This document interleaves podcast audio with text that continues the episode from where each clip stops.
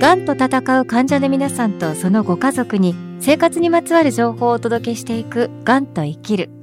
お話を伺うのは国立がん研究センター東病院がん相談支援センターの坂本鳩恵さんです。よろしくお願いします。よろしくお願いします。坂本鳩恵です。ご案内は私、小賀良子です。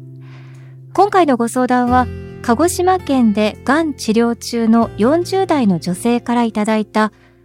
不安に襲われた時の対処法や日常を楽しむ方法を教えてほしいというものです。坂本さん、この番組にもね、本当にその病気そのものや治療に対する不安、そして今後の生活の変化への不安、治療を終えた後の再発への不安など、この不安っていうことにまつわるご相談たくさんいただいてますよね。あの、やっぱりこう、不安にならないっていうのはもう難しいなって、うん、この番組をね、私も担当して続けてきて、うん、本当に思いますが、うん、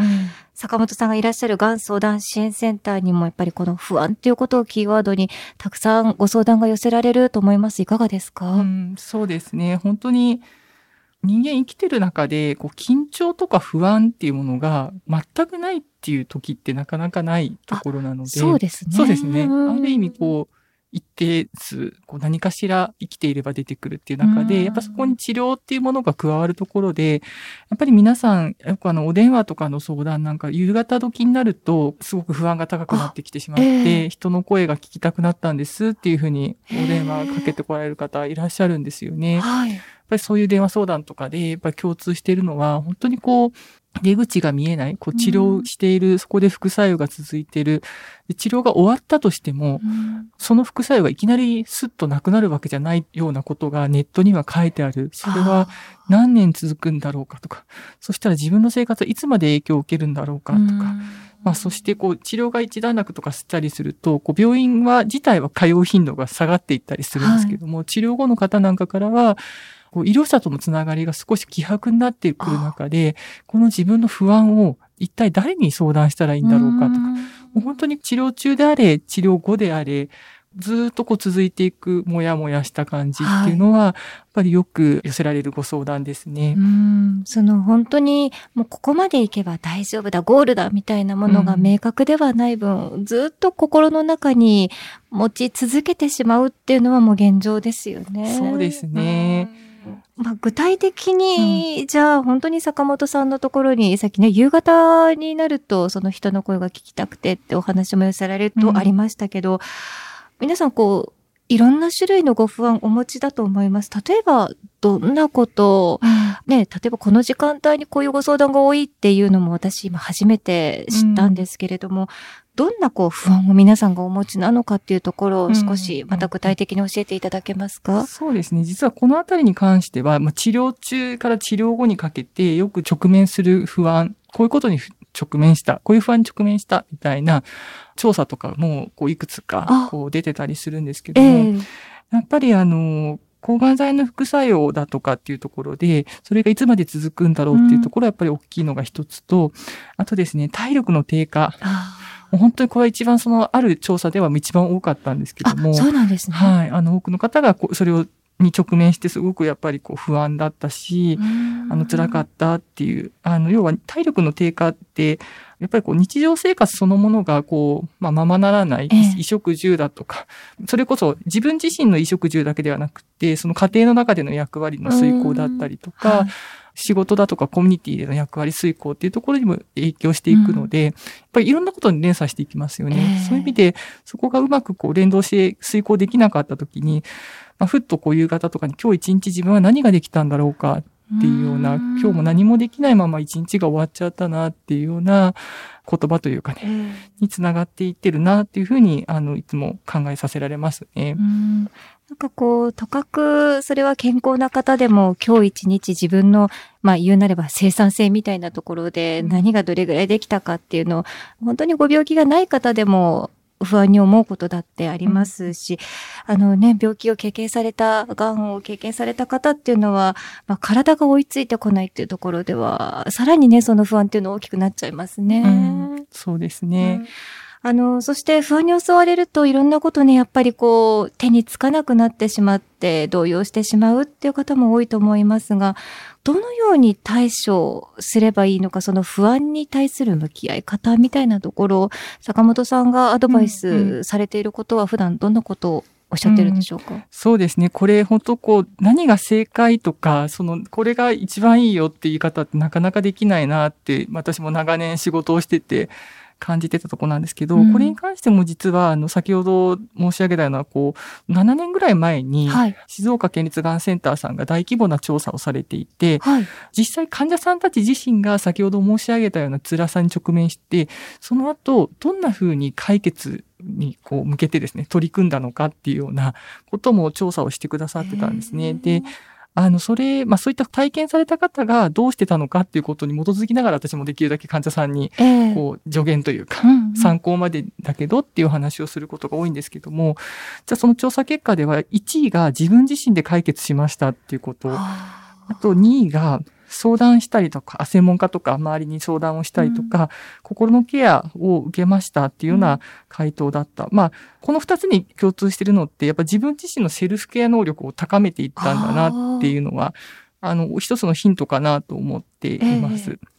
で、じゃあその、でもその自分自身で解決するってどうやってやるのっていうの、ところが多分ね、このお悩みの、はい、あの、核となるところだと思うんですけど、えーぱりこのあたりですね、いろんなあの考え方があるんですけども、はい、あの精神科領域だとか、あとそのソーシャルワーク、まあ私の、私はソーシャルワーカーなので、ソーシャルワークの専門分野の中では、今結構ですね、あの認知行動療法って呼ばれるような、はい、まあそういう考え方に基づいて対処していくのが有用だっていうことが示されています。認知行動療法、うん、はい。まあどういうことかというと、例えばですけど、やっぱり今って有名人の方もご自分が癌になったりすると、はい、基本的に公表されてたりするじゃないですか。そうですね。オープンにされる方多いですよね。そうですよね。で、やっぱりそれによって、例えばこう治療中の方だとか、治療を経験した方がそういう報道を目にして、その、まあ、有名人の方が、まあ、自分自身の癌の診断を受けたっていうことだったりとか、はい、まあ、あるいは再発をしましたみたいな報道を見ることによって、あ、自分も再発するのかなとか、あの、すごくこう不安がこう揺らいでいくというか、まあ、そこにこう不安のスイッチみたいなものが入って、で、こう、そこからさらに、こう、インターネットとかまたさらに、こう、調べて、調べて、っていう、こう、負の連鎖というか、悪循環みたいなところが、ずっとこう、回っていくっていうことは、やっぱりよくあることなんですね。その悪循、認知行動療法って、その悪循環をどこかのところでうまくこう、断ち切って、悪循環をちょっとでもいい循環にするっていうんですかね。はい。ことをこう、心がけていく。っていう対処法です。いや、そう聞いても、なんか私みたいな立場では、どうやるの？ってすごく、そうですよね。不思議なんですけど。うん、まあ、その不安をゼロにすることはできないんですけど、バランスをとっていくっていうところで、その、一つは、割とですね、これってあの、そんなに小難しいことではないです。あ、そうなんですか、うん、あの、一つは、もしかすると私たちも日常で無意識にやってることなんですけど、はい、日常生活のこうパターンみたいなものを一回自分で書き出してみて、あの、リズムをつけていくっていうのも結構大事だと思うんですね。はい、よく私なんか患者さんに話すのは、やっぱりこう、普段の生活の中で、まあ、衣食住はもう絶対生じることなんでやるんですけども、それ以外にも、日々の中でやってることってありますよね。例えば、この時間にはこのテレビを見て リラックスをしてるとか、あるいはお風呂の時間はもうとにかく唯一一人になれて、自分にとってふっとこう、安心して過ごせる場所とかっていうのもある。なので、本当に日常生活で本当にやらなければいけないことと、それをやる、何かやることで自分が安心できる時間っていうことをちょっと書き出してみて、で、できればそこに自分の感情も書き出していくといいと思います。例えば家事が好きな人だったら、その衣食住のやらなければいけないことの一つではあるんですけども、はい、その時間は本当にこう無の境地でこう楽しんでやれるとかっていうことが感情としてはあるかもしれないですよね。はいあるいは先ほど申し上げたような、こうそうですね、お風呂の時間とか、うん、あるいはご主人との散歩の時間とか、うん、そのやるべきことと、好んで自分がやりたいことと、そこに付随する感情っていうものを書き出していって、さらに、それを時に、体調がいい時と悪い時ってやっぱ治療中ってある中で、えー、どこの部分を体調が悪い時には、まああまり自分としてはやらなくてもいいかな。あるいは人に任せたいなっていうものなのかっていうのをちょっと整理していくといいと思います。まあそういうことを優先順位をつけて、なおかつ体調がいい時と悪い時とで、最低限自分がやろうとしていることを、こう、まあ選んで整理しておくことで、自分にとってバランスの取りやすくなるというんですかね。要はですね、衣食住の部分とかって、こうやらなきゃやらなきゃっていう中でこう通り過ぎていく部分があるんですけど、自分にとってでもそう大変ながらにも大事にしたいことを、体調悪いとやっちゃいけないじゃないじゃないですか。ええ、そうです、ね、そういう時間も大事にしてるっていうことが見えてくると、うん、ちょっとね、こう、あ、今日大変だから、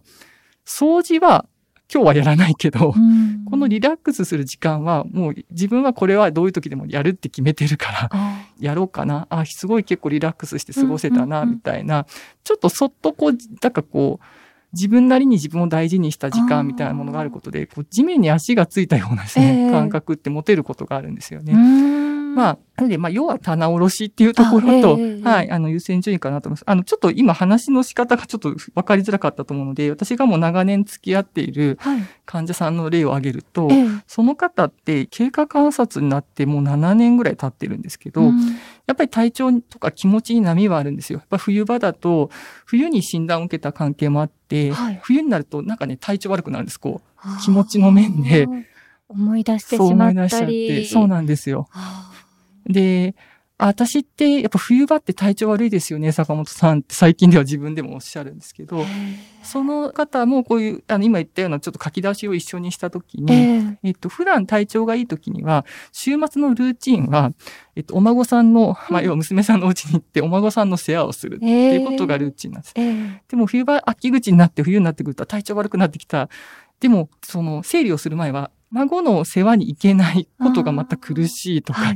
頑張れてない自分が辛いってなったんですけど、そういう時は無理をしないっていうペース作りっていうのをした後は、はい、冬場って大変な時は無理して孫の世話に行くんじゃなくて、それはごめんねって家族にも話をして、うん、その代わりお家でゆっくりあの本を読んだりとか、うんあと孫のために役に立つためにっていうので、こう、それこそあの、お孫さんのための、こう、なんですかね、こう、縫い物をしたりとかっていう形で、えー、あの、貢献をする。まあ、そういうことをすることで自分の気持ちがまたこう、リラックスして、あの、過ごせるっていうふうにおっしゃってたので、えー、まあ、そういうこう、バランスですよね。バランスをとってることをまたこう、書き出す過程とかで、自分なりに承認をしていくっていうことが大事なのかなと思います。あの、どうしてその感情も一緒に付け加えて書くことが重要なのかなって、最初は今お話伺う前は思ってたんですけど、確かにその今の方、お孫さんのお世話って本来だったらきっと楽しいっていう気持ちのもとにやってらっしゃったものが、体調悪いと、その楽しいっていう感情を置いて世話をすることができないってだけ見ると、なんだかこう落ち込んじゃいますが、楽しいことを今日はちょっとできないけど、うんうん、またちょっとそれは取っておいて、うんうん、別の自分にとって楽しいことをしようってこう置き換えるっていう作業なんだって考えると、うんうん、あ、感情を付け加えて書く、うんうん、そうやって棚卸ししていくっていうのがすごく大切なんだなって今伺ってよくわかりますね。ありがとうございます。で、あともう一点が、これはあの、うちの病院の中にいる、こう、心理師さんとかがよく患者さんに話してるんですけど、はい、リラクセーションっていうところも実は結構推奨されていて、うんはい、これもそんなにこう、難しいことではなくて、我々も生活してると、それこそあの、マッサージとか行くと最後に、呼吸3回やりましょうってやりますよね。ありますね。あれです、あれです。あの、それこそあの、えっ、と、リラックスした状態で呼吸法ですよね。3つ数えて鼻から吸って、うんお腹に溜めて1秒あった後に口からゆっくり長く吐くっていうところ。これ本当に緊張状態をこう生じにくくさせる。まあ要はリラックスさせる。緊張感をリラック緩和させるっていうところの作用を持つ呼吸法なので、やっぱりあの、え、それってそんなに意味あるのってお感じになるかもしれないんですけど、はい、意外とですね、効果があります。それをやってる時に、ふっといろんな雑念というんですかね、こう、病気のことが不安だなとか、そういうこうぐるぐるぐるぐるしてる状態から一瞬自分を解き放てるんですよね。ので、まあ、お風呂に入ってる時とか、あるいは寝る前とか、ゆったりした気持ちの時にそういう呼吸法をしていくっていうのも、実は、あの、割と医療の現場でも、あの、進められている方法ですね。そうなんですね。うん。なんとなくこう呼吸法って聞くと、うん。そのメンタル的な問題だとばかり考えがちですけど、うん。きっとそこには交感神経って副交感神経みたいな、ちゃんとこう裏打ちされたものもあったりして、そうですね。ね、そういう意味で切り替えていくっていうのもまた一つ重要なね、その不安に立ち向かうヒントでもあるんですね。うん。そうですね。うん。あの、じゃあ、坂本さん、あの、普段からまあうん不安を抱えないようにするっていうのはやっぱりどうしても難しいとは思うんですけれども、それでもこう、不安を抱え込む量を少しでも減らしていくみたいなところではどういったことがうん。有効ですか、うん。これ本当にこう、大変な時こそほど、ちょっと、人と話したりとか、書き出したりっていう作業って、ちょっとやらないんですけど、うんやっぱりこう、人間ってやっぱりもやもやした気持ちとか、って持ってると、もう脳のワーキングメモリーがですね、はい。もう過度な負担になるらしいんですよね。もうパソコンと同じそうそうですよねそうです。ね。やっぱり容量があるので、うんだからそのうちの精神科の先生なんかもよくおあのお話しされるんですけども、はい。人間ってこう、もやもやしてる時って、頭の中で、あの、全然実は自分の感情を概念化できてないんだよっていう話をよくするんですね。はい。あの、それを一回言葉に出したりすることで、こう、自分の感情がやっぱり目に見えてくる。例えば書き出すことで目に見えてきますし、あと話すことで、少なくともその、いっぱいいっぱいいっぱいになったマーキングメモリーからちょっと外に出してあげることで、ちょっとこう、なんて言うんでしょうね、こう、重荷を下ろしたような感覚になるというか、気持ちがやっぱ落ち着いたりする。うんもうそれはもう紛れもなく、はい、あの事実のようなうので、んやっぱりこう、抱え込まずに、あの、話しやすい方、その方にとって、ご自身にとって話しやすい方ええに話をしていく。で、あるいはやっぱり書き出していく。っていうことが、まあ一つの自分のこう気持ちの、あの、少しこう、容量をね、ええ。与えてあげるというか、ああの、ためには大事な作業かもしれないし、まあ、私なんかも結構活気魔なんですけど、はいいっぱいいっぱいになってきた時ほど書き出すことで、やっぱり考える余力が出てくるので、ええ。やっぱりこれは、あの、治療中の方じゃなくても、うん。やっぱり実は、あの、有効なんだろうなと感じているところです。少し前のパソコンではデフラグなんて言って、こう散らばってる情報をうんこううん整理してギュッと空き容量を増やすみたいなこともね、あの、自分からやらなきゃダメだっていうね、パソコンもありましたけど、なんかそのデフラグにちょっと近いのかなって今お話を伺って思いました。はい。じゃあですね、あの、坂本さん、その不安と戦いながらも、不安と共存しながらも、じゃあ日常をやっぱり楽しむっていうこともキーワードになってくるのかなと思います。そんなことちょっと今はできないよっていう方もね、うん。いらっしゃるかもしれないんですが、日常を楽しむ方法をどうすればいいですかってもし坂本さんが聞かれたとしたら、どんなアドバイスをされますか、うん。あの、先ほどのお話に重複するかもしれないんですけども、日常を楽しむって、実はその、今新しく日常を楽しむっていうカテゴリーを作って、あ新しいことにチャレンジしなきゃいけないっていうわけではないですよね、必ずしも。そうですね。そうそう。が先ほど申し上げたようにいろんな整理をしていく中で、あ、自分ってこの時間すごいリラックスして過ごしてるんだなっていう時間がやっぱあったならば、そういう時間を、あることに関しては、別のことに関してはちょっと人に託しつつ、そういう時間をちょっとずつふ自分なりに増やしていくっていうのも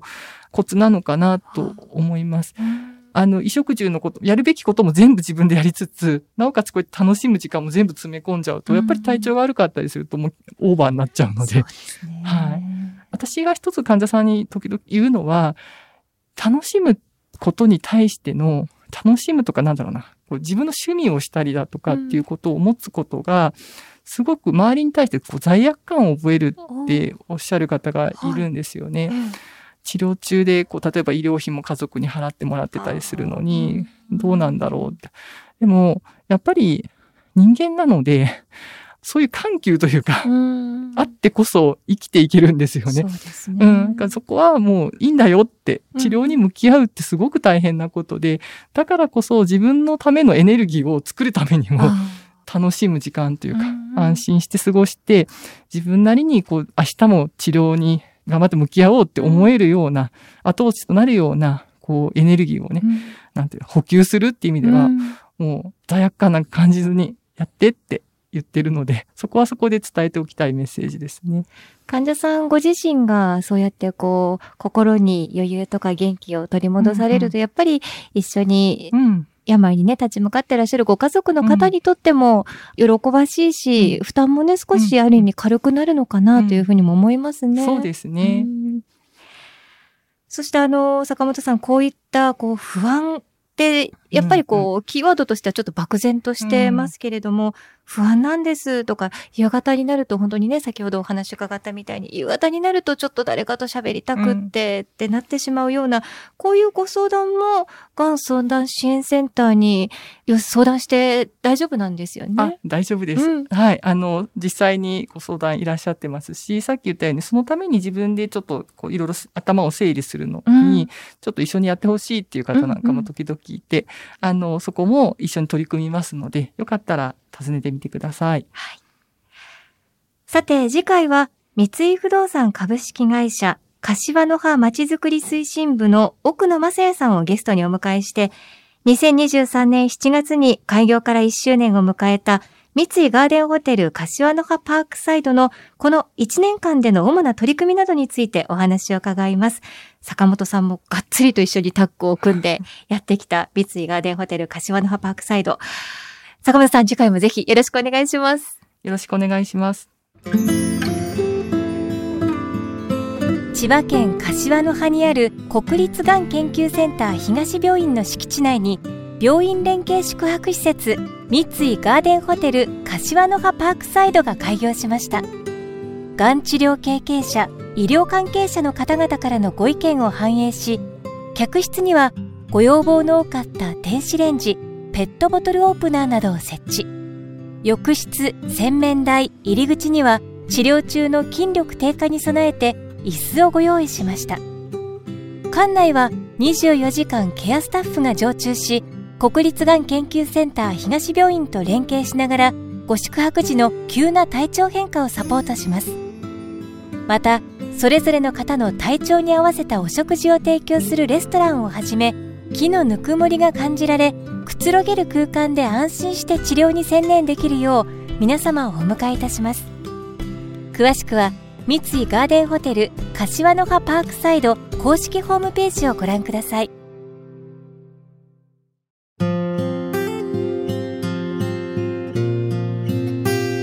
がんと戦う患者の皆さんとそのご家族のために生活にまつわる情報をお届けしていく「がんと生きる」不安っていうね言葉キーワードこの番組宛てのメッセージでも本当によく目にします。